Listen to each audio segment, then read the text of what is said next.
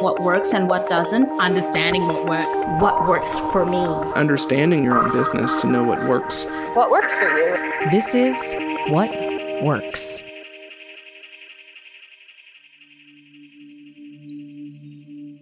Toward the end of 2020, I started to hear murmurs of something I'd come to learn was called ambiguous loss. Of course, 2020 was full of loss and grief. There were goals, events, and of course, people who were no longer with us. But there was also an amorphous, chronic type of grief that set in. The murmurs spoke softly of pain and exhaustion that couldn't be attributed to any one particular loss.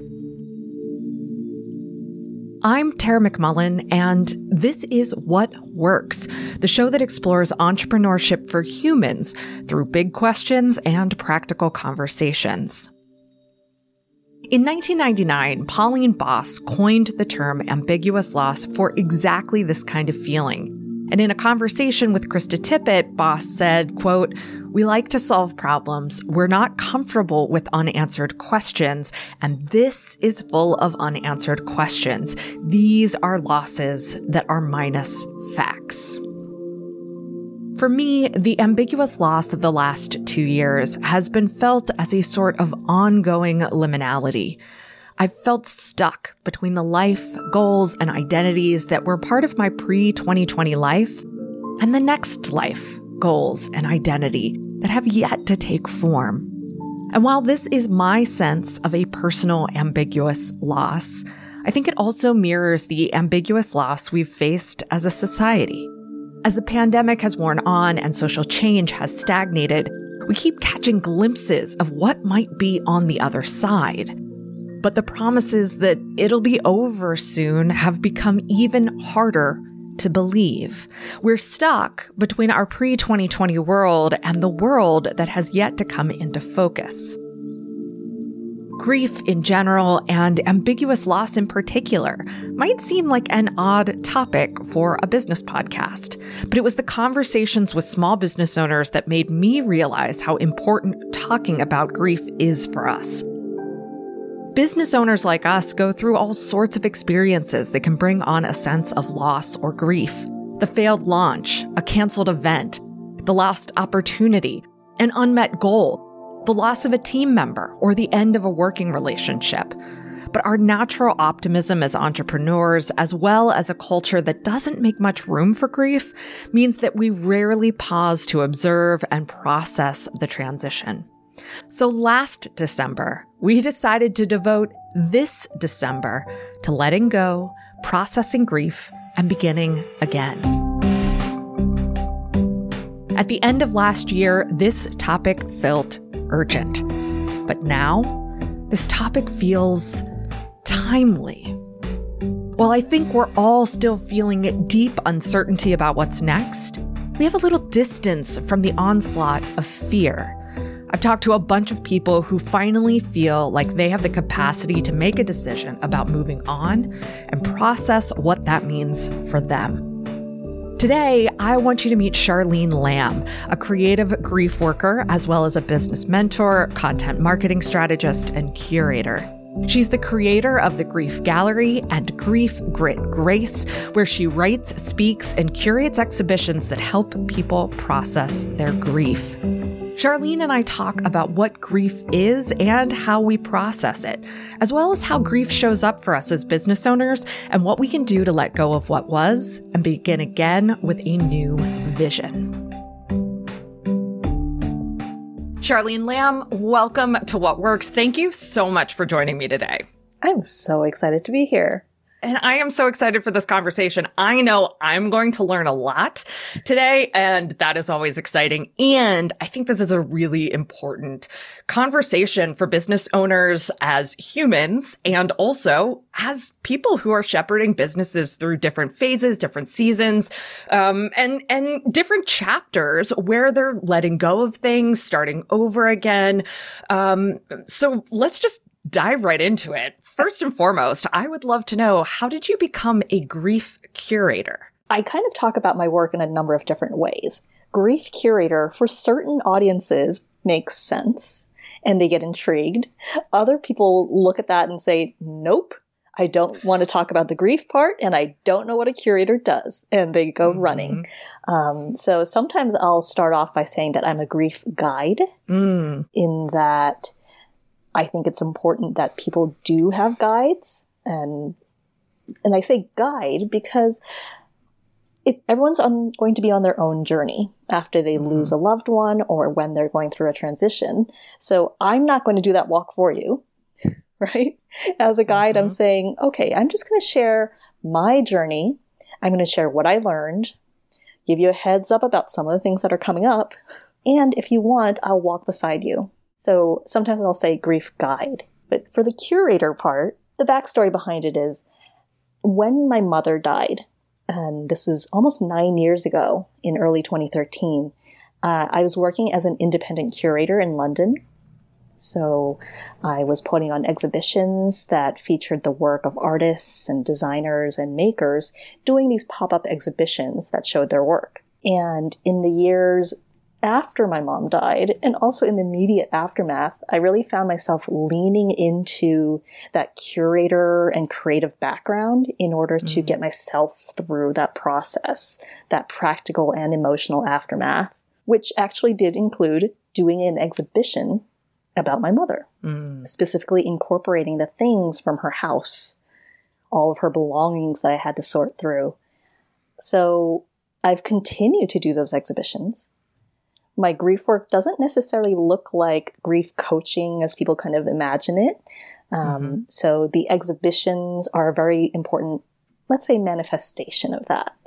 So I'm the curator of the Grief Gallery, which is an online gallery and also sometimes a physical gallery.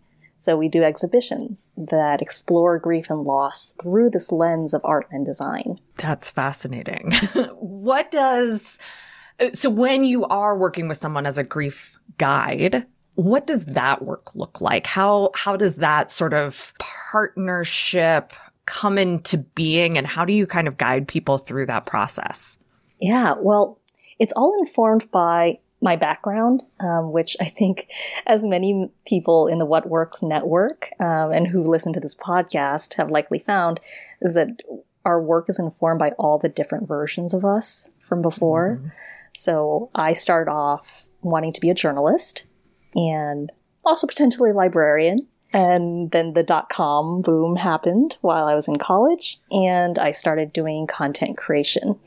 Um, but journalism and that aspect of asking questions and wanting to know people's stories has always been at the heart of what I do, whether it's as a content strategist, whether it's as a marketing consultant, and now in my work as a grief guide or even a creative grief guide.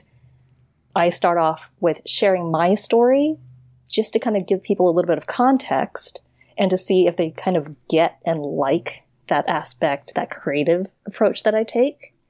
And when I share my story and the stories about my mom, it's really an invitation for the person to share their story. I want to hear about their loved one. I want to hear about what challenges they're experiencing. I want to hear about their memories, the good and the bad. I want them to be able to talk without worrying about hurting my feelings or upsetting me, which I think is so important when someone is going through grief after the loss of a loved one. Um, it can be a very isolating experience. And then I have a creative framework that I built um, based on my own practice and based on my own experience, and also informed by some of the principles of cognitive behavior therapy. Um, I'm not a trained medical professional. I'm a certified life coach and I'm doing additional grief training. But what I find happens is, well, when you experience this kind of major loss, you instinctively call on the resources you have. Mm-hmm. So when I lost my mother, I called on my resources as a curator, as a creative, but also as someone who has had a lot of therapy for my anxiety.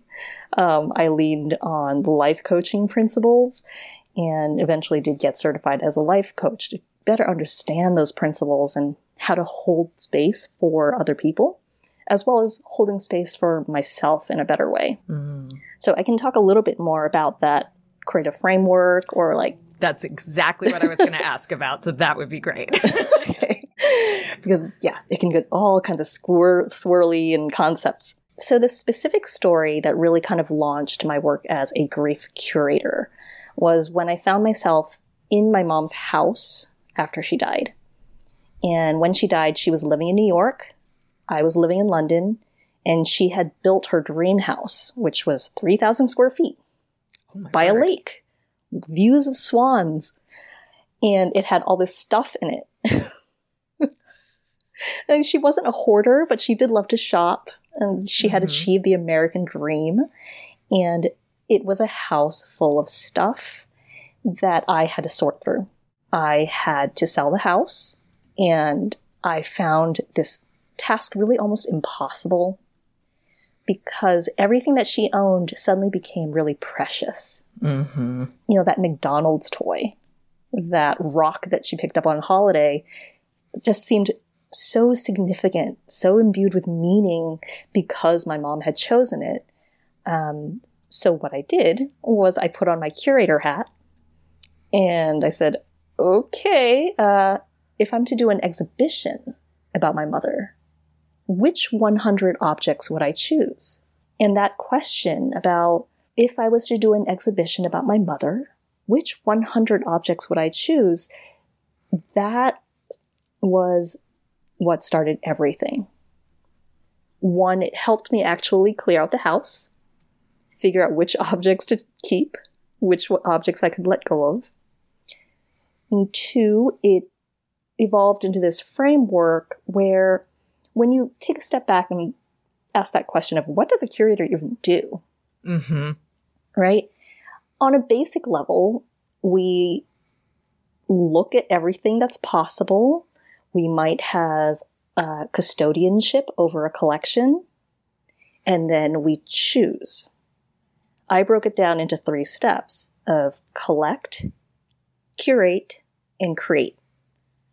So when I was doing exhibitions featuring designers and makers, I would collect in that I would look at all the possible things that I could display for a particular exhibition, and then I would curate. Looking at everything, what did I want to choose in order to create the exhibition or the experience that I wanted to present? And then I would create it. So I think it's taking that step of saying, okay, actually, you don't need to work in a museum to be a curator. If we think of a curator as just someone who maybe has ownership of a collection of things and then makes careful choices, chooses with consideration and intention, everyone can be a curator. I believe that everyone is a curator in many respects after a loved one dies. Mm. You might have ownership of the objects and the belongings. You might have to be dealing with paperwork. But the most important part is that you now have ownership of memories and stories. And at every step, we get to make decisions and choices.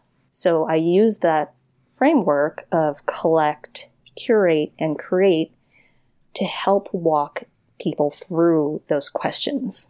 Let's look at everything we've got. What choices do we want to make? Why do we want to make these choices based on what we want to create? Mhm. Can you say more about the the create step? I get collect, I Mhm. get curate, um, but I think it is this this uh, creation step that is what fascinates me about the the job, the role of a curator. It's it's what are you creating out of these things that you've chosen, um, and I would just love to hear more about your perspective on that piece of of the job of curating. So when I say create, I'm actually talking about it on multiple levels. For my personal experience after my mom died, the first thing I created was not actually her exhibition.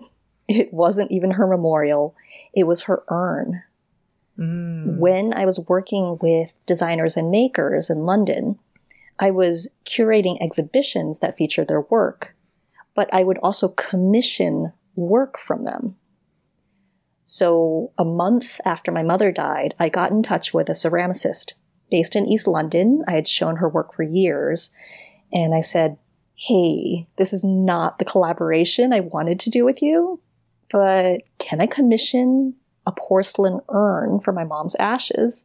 And I'm so glad that I trusted my instincts to do that. Mm. That process of sitting down with her in her studio and talking through what I wanted for my mom's urn, why I wanted it to be able to hold flowers as well as her ashes, because my mom loved flowers, was so healing.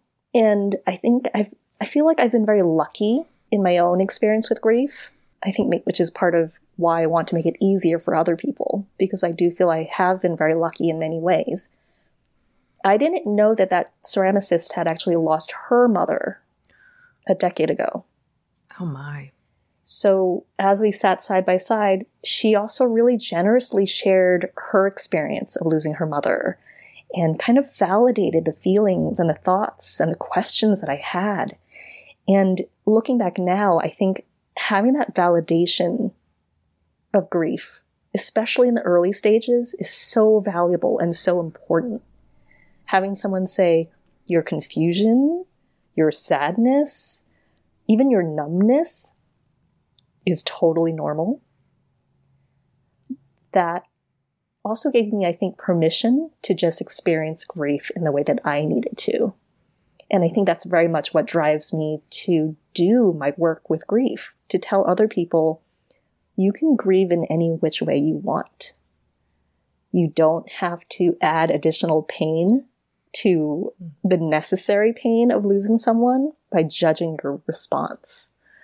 And that there are practical and accessible ways to make this process easier. I love that. Let's back way, way, way up. There's so much there. it's so, so much there. And I want to get back to the specific work that you do and yeah. why you do it and how you do it and also how it applies in our businesses. Yes. And I think it might be really important at this point in the conversation to just kind of define our terms. Yeah. What are we talking about when we're talking about grief? Yeah. Well, I'm not going to do the Merriam Webster dictionary thing. No, that's fine. my approach to grief very much does come from the experience of losing my mom. So most people think of grief as in death, in losing someone, in losing a loved one. But I think grief is really what we experience after any loss of mm-hmm. something that meant something to us, something that was important to us. And especially whew, in the times that we're in, um, during a pandemic with lots of loss of life, whether it's personal or whether it's on a global scale, it's so important that we talk about grief and loss because yes, there's death, but we've had so many other losses, whether it's loss of jobs, loss of identity, loss of friendships, loss of rituals, just loss of even the small things, right? I think that first year of the pandemic, when we thought about the people in high school who wouldn't get to go to prom, who wouldn't be able to graduate with those kind of rites of passage that we all kind of expect to have, it's really important to acknowledge all that. I think as entrepreneurs, some of us have had to pivot. Some of us had really exciting projects that we were looking forward to. Some of us were really excited to do in person events Maybe we had speaking engagements. Maybe this was the year that we were going to launch our own event. Some of that just got dashed. And interestingly, because the pandemic has dragged on and on, I think we've had to experience that loss sometimes over and over, retaining hope and losing it again, thinking maybe now losing that chance again, being a little afraid to hope because we don't know. So I think there's so much loss on so many levels. Um, and so when I say grief, it is acknowledging and allowing ourselves to feel and process all of those different kinds of loss.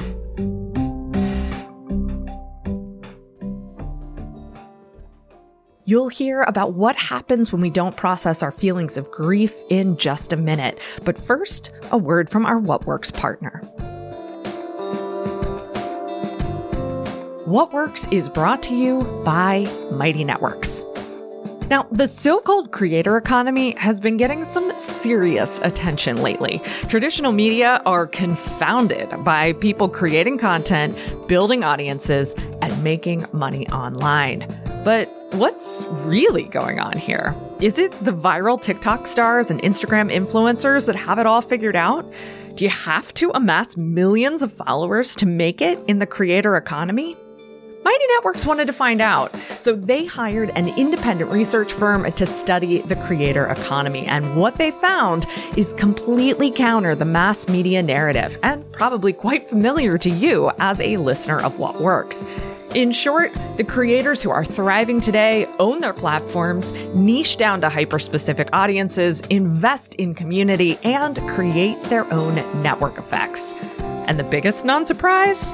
people are making the same amount of money with direct sales to as few as 30 customers that the stars are making with 100,000 followers or 2 million views. Want to learn more? Go to newcreatormanifesto.com. That's newcreatormanifesto.com. What happens if we don't grieve? what happens if we don't acknowledge that loss?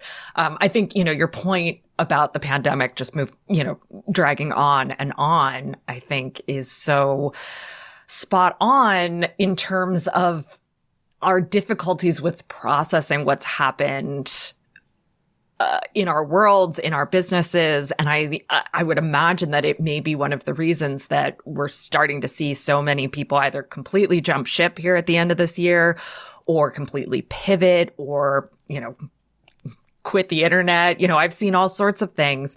Um, and yeah, so I'm just, I'm curious, you know, what do you see happen or what does the research say on what happens when we don't take the time to acknowledge that grief and process what we've gone through or what we are going through? Yeah, there have been a lot of articles and experts noting that prolonged grief disorder might be something that we really have to keep an eye on, that it's mm. going to be mm. a public health issue. Um, because the pandemic has kept people from really grieving and mourning. And when we say mourning, that includes like the rituals that we naturally go through and mm-hmm. experience when we are processing grief. So, with the loss of a loved one, that meant people couldn't have funerals memorials had to be delayed. Even when there were memorials or funerals, the number of people had to be limited. I've heard someone say, even when we got together, we couldn't hug each other. So we didn't even have that basic human need to touch. So having the pandemic get in the way of that, I think there's also the aspect of there were so many things that we had to handle at the same time. Mm-hmm. We're trying to figure out how to keep our kids safe and how to homeschool them. We're trying to figure out how to keep ourselves safe. We're trying to figure out how to work remotely. And we're supposed to be able to deal with loss on so many levels. I think this is something that happened even before the pandemic, where when I lost my mother, I was lucky enough to be able to take time off because I worked for myself mm-hmm. to be able to take care of her house, to be able to take care of the estate. I was flying back and forth between London and New York for the next couple of years after she died to take care of all that. How are people who have full time jobs, who have a lot of commitments, supposed to handle all that? And that's in normal times, or pre pandemic times, rather. How are people supposed to do that kind of necessary dealing with the practical and emotional aftermath when we're still actively dealing with a crisis. It's that aspect of the pandemic and experiencing grief during the pandemic that may lead to prolonged grief disorder, in which you don't have the opportunity to process grief in a healthy way, so you never process it. Um, caveat, I'm not an expert on this. When we think about what I do versus what a grief therapist would do, there is an aspect of processing grief in a natural way that is just healthy. And then there's a point where you're going to need a professional. I would say that doesn't mean that you don't want to start with a therapist right away. I love therapy. I have a therapist, I have a life coach, I am all for it. What people may find is there's that line between functioning and not functioning. Got it. Okay, I want to shift the conversation a little bit to grief as business owners.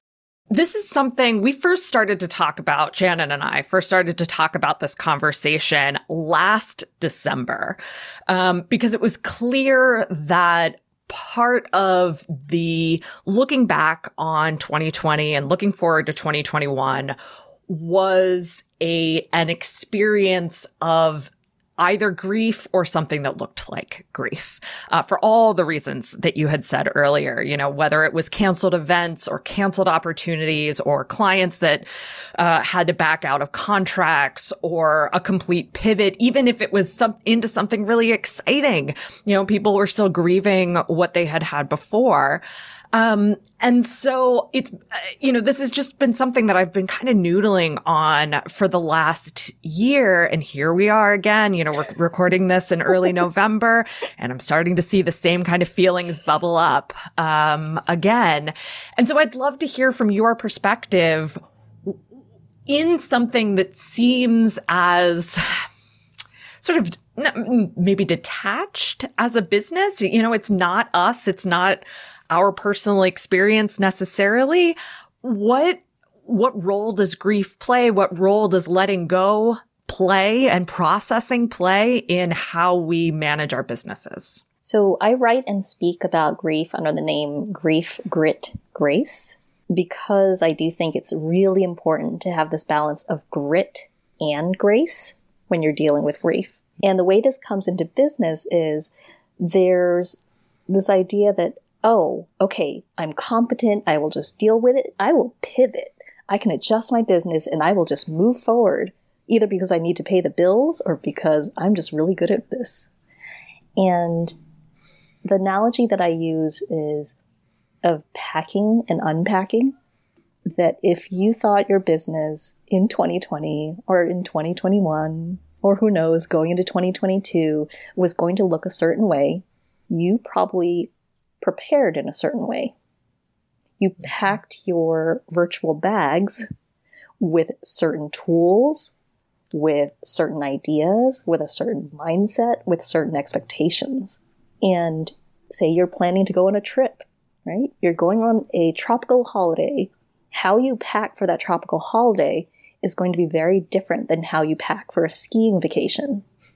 so it's that same way with our businesses if we thought that our businesses were going to be full of in person events, we packed our mental bags, our business bags, preparing for that scenario. So we can't really pivot to something else without taking that time to unpack the bags for the scenario we had prepared for. Both because you need to make room for what things actually do look like moving forward, but also because the things that you don't need are going to weigh you down. That snorkel, you're not going to want it on your ski vacation.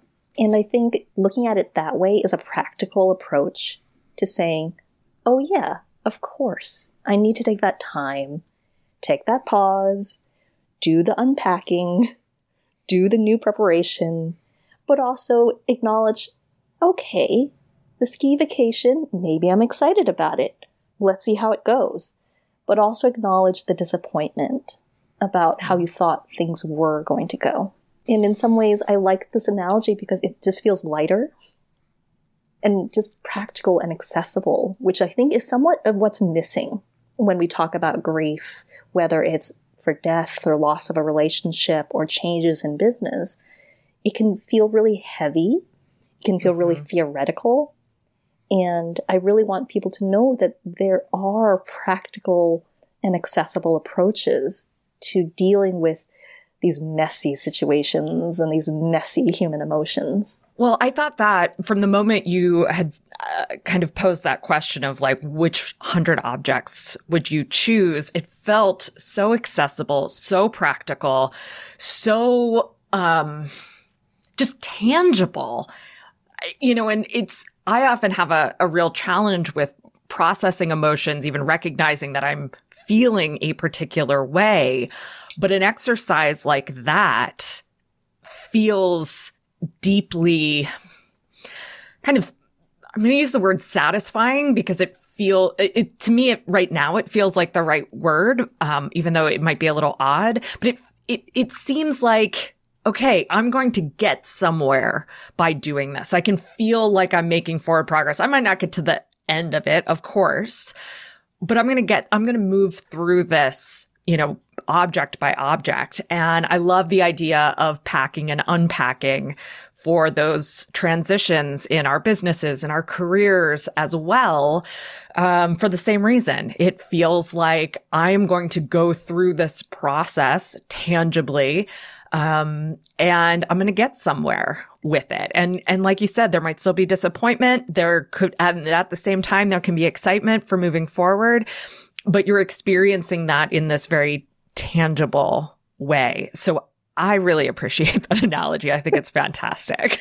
we love a framework, right? so love a framework. so yes. love a framework.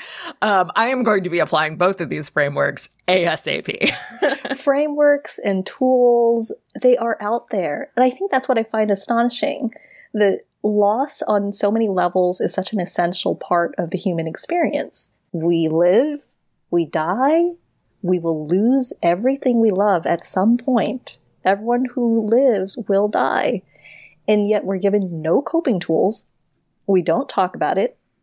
So understanding that there are frameworks, there are tools. And what I've been doing recently is doing a lot of research. When we did our Clifton strengths, input was one of my top strengths. So mm. doing research with the idea that it might be applicable to myself and to others. So I've been doing a lot of research and it's been interesting to find how what I did instinctively as a curator and as a creative actually has some basis and correlation to modern grief theory. And that's been really interesting. And again, kind of validating um, I think with the What Works Network and with people who listen to this podcast, we tend to be people who want to understand what's happening, what happened, what do I do now? And there are models, there are tools, there are frameworks that people offer. It's just not necessarily accessible to most of the general audience. Yeah. Well, I mean, I think you're doing an amazing job making it accessible to a general audience. And I think one of the, the questions that it doesn't really fit in the stream of the conversation that we've had so far, but one that I'm really, really curious about yeah. and I think is, is important to probably a lot of people who are listening is, I would love to hear about how you care for yourself as someone who is caring for grieving people. I mean, that sounds heavy to me. Um, and you, you, you know, earlier you, you started to talk a little bit about that. Um, but man, it just feels impossible to me. And I would love to know how you manage it. Right.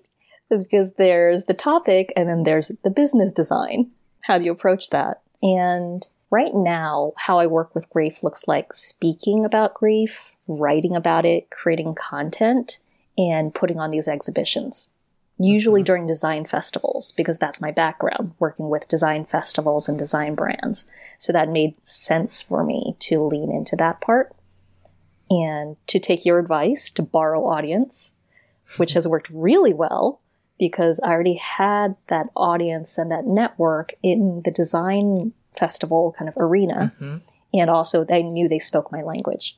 But in terms of figuring out how exactly I wanted to work with grief, oh, I got so much coaching on this the last couple of years because I didn't want to do grief coaching in the way that most people imagine it.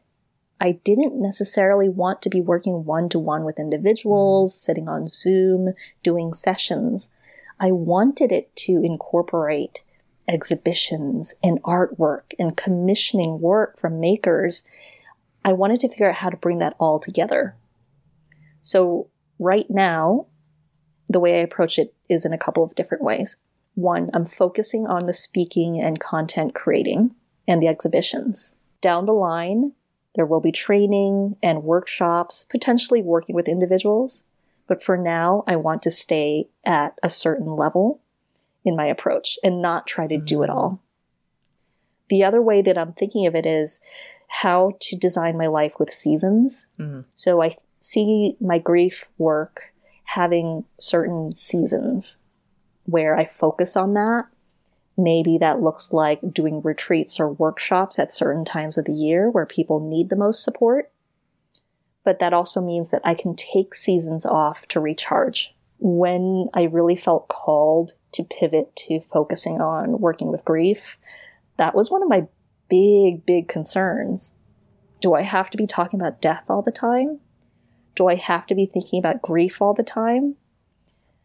Is that what I want to do for the rest of my life? That felt heavy. That felt Mhm. like a huge commitment, like I was going to become a nun. And that's not what I wanted to do. I'm an introvert. I know I need times off. I knew that I couldn't have a membership that was year long, for instance, and Mhm. feel the need to be on all the time to support people. So I'm building my business in the way that I've learned, well, from you, and how I built my content strategy business of acknowledging, okay, this is what works for me. Speaking, getting referrals, showing people what I do during exhibitions and during design festivals.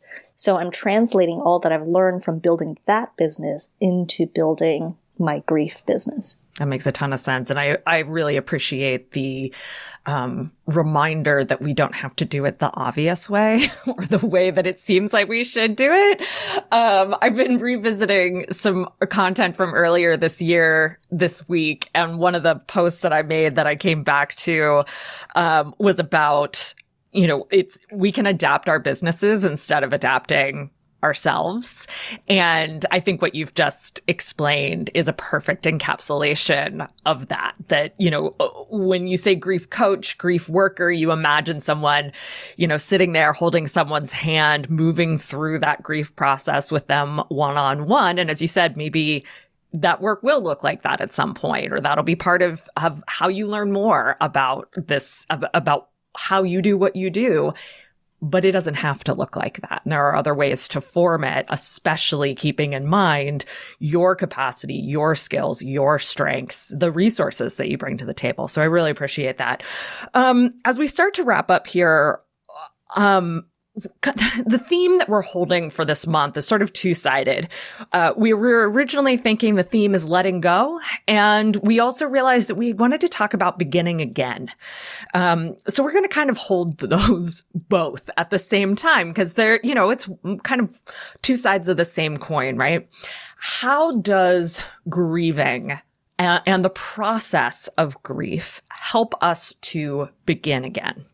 So I want to share one of the modern grief theories that I find really exciting. And I think you'll enjoy this research aspect of it. Um, but traditional models of thinking about grief have thought of it as stages. Kubler Ross's five stages of grief, for instance. And grief expert David Kessler, he's recently added on a sixth stage, which is finding meaning, Mm. which I interpret as creating meaning and which aligns very well with my creative work. But there are actually a lot of different models for grief. And there's been a lot of work and understanding in the last 20 years. And it's been interesting to learn about them because I love to do research and realize, oh, one theory is about meaning making, which is about creating your own narrative after loss and after a time of transition.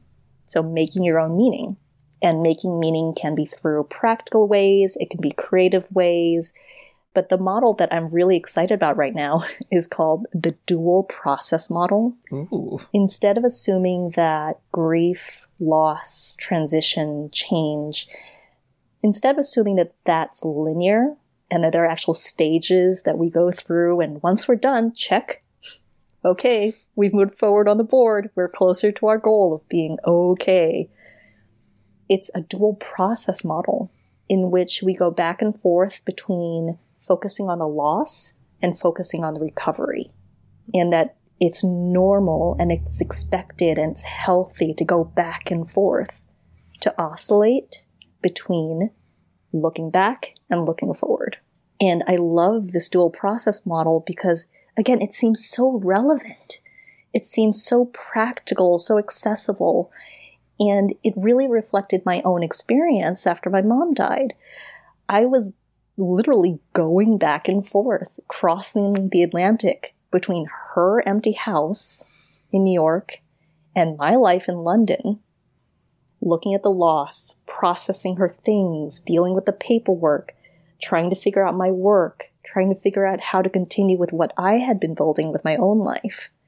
So there will be this back and forth. And I think when we're doing this transition with our businesses, with our identities, with our lives, expecting this back and forth. Sometimes we will be sad. Sometimes we will be excited. Sometimes we are going to feel like, oh, we are totally done with that client. We are totally done with that business high five. And then the next week, lots of FOMO. Did I make that right decision? And that's totally normal. So I think this particular model is really, really relevant to how entrepreneurs can approach change for their lives and their businesses. I really appreciate that. Charlene, what are you excited about right now? I'm really excited that we are talking about this topic I'm excited that there are grief conferences and events happening in the US, in the UK, and it's a necessary conversation. And I'm personally excited because how I'm approaching grief is resonating with people. Um, I just started a design residency that I applied for and got accepted into.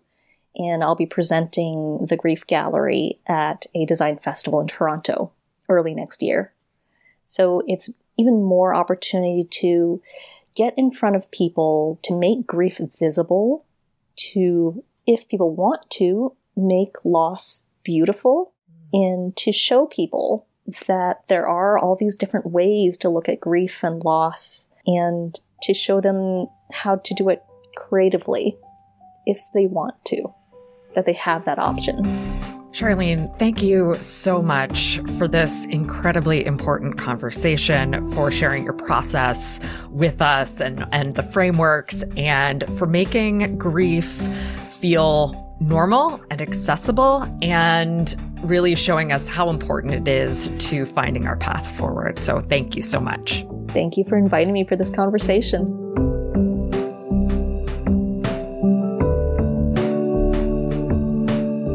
This is a time of year when we're invited to look back, to do a sort of post mortem on what we've accomplished, where we fell short, and what changes we want to make as we head into a new year. And I think this is a really important end of year ritual. And it's also a ritual that can bring up a lot of uncomfortable feelings, whether you've hit the ball out of the park over and over again or had to redraw your plans several times. One of those feelings is almost inevitably grief. It's rare, at least for me and most of the business owners I talk with, to get through a full year without losing something or someone that's important to you. Even if your business had a great year, there's a good chance something fell by the wayside. As I've talked with business owners over the years, I've noticed a pattern.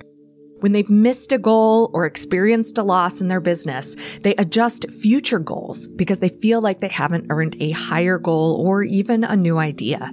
There's something about this pattern that makes me think about grief and how it can influence us in ways we don't expect, especially when we haven't acknowledged it or processed it. So, as we close out this conversation, I invite you to consider any losses or changes in plans you made this year. Have you acknowledged your feelings about those situations? Have you taken time to unpack from your preparation for those plans? And are you allowing those situations to have an undue influence on how you plan for next year? Find out more about Charlene Lamb and her creative grief work at griefgritgrace.com. Next week, I have a conversation with Tamara Darden, the founder of Darden Creative, about the decision to shut down her business and then the evolution of that decision. What Works is produced by Yellow House Media. Our production coordinator is Lou Blaser. Our production assistant is Emily Kilduff. This episode was edited by Marty Seafelt and me, Tara McMullin. What Works is recorded on the ancestral homeland of the Susquehannock and Conestoga people. The Yellow House is on the land of the Ktunaxa Nation, as well as the homeland of the Salish and Kootenai tribes.